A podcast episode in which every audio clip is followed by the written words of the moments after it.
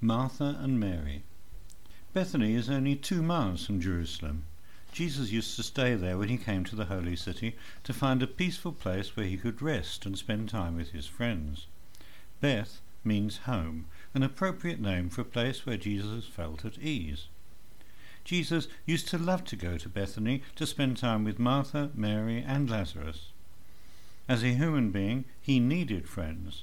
He loved his friends and tried to drop in and stay with them. We too are social beings, and we need friends, people who can support us and share things with us. A friend is a treasure. We need to look after them and give them time. We normally spread our faith to our friends. Christianity began and grew mainly through friendship.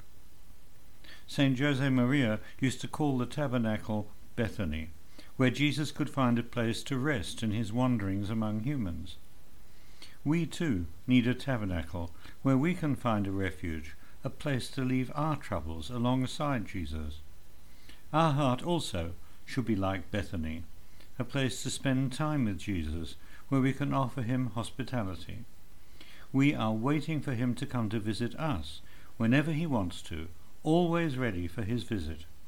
Our feelings are always variable, but Jesus' presence gives us stability. Jesus is our best friend. He will always be there wherever we go. We move, we change, we go through different stages in life, but Jesus is always there if we let him be. He should be our best friend, not just one among many. We can ask ourselves, do we welcome Jesus into our humble abode, like in Bethany? What sort of friendship do we have with Jesus? I never forget the answer a girl gave me when I asked her if Jesus was her best friend. Father, Jesus is much more than my best friend.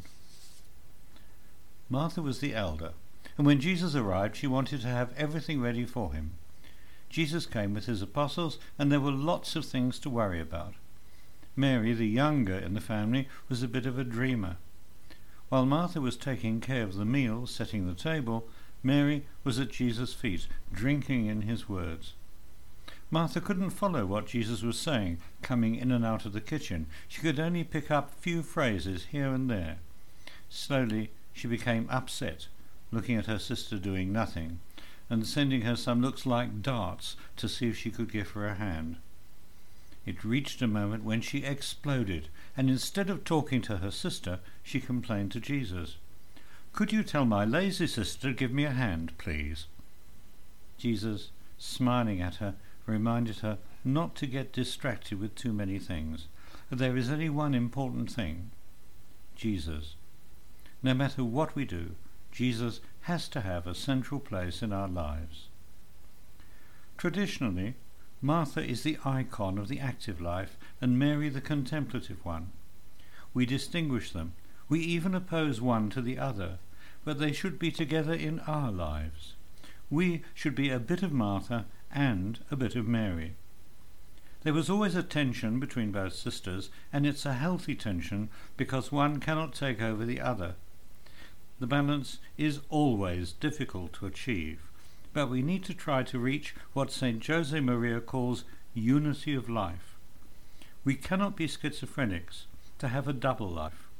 We need to unite work and prayer, a material and spiritual life, the inside and the outside.